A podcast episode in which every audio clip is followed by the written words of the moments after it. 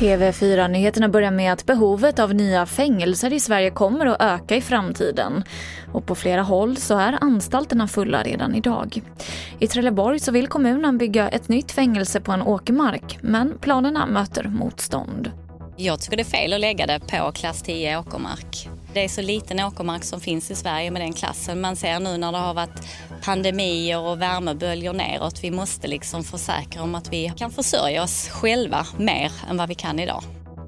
Det sa Cecilia Andersson som är medlem i Fängelsefritt Trelleborg. Så till Högsbo i Göteborg där en kvinna har hittat stöd i ett skogsparti. Polisen har inlett en förundersökning om mord och kvinnan är fortfarande inte identifierad och det är också oklart hur länge hon varit död. Och jag avslutar med att idag så inleds rättegången efter dödsskjutningen av 12-åriga flickan Adriana förra året. Tre män står åtalade för vapenbrott och bland annat så misstänks de för att ha hanterat mordvapnet. Och det här var det senaste från TV4 Nyheterna. Jag heter Emily Olsson.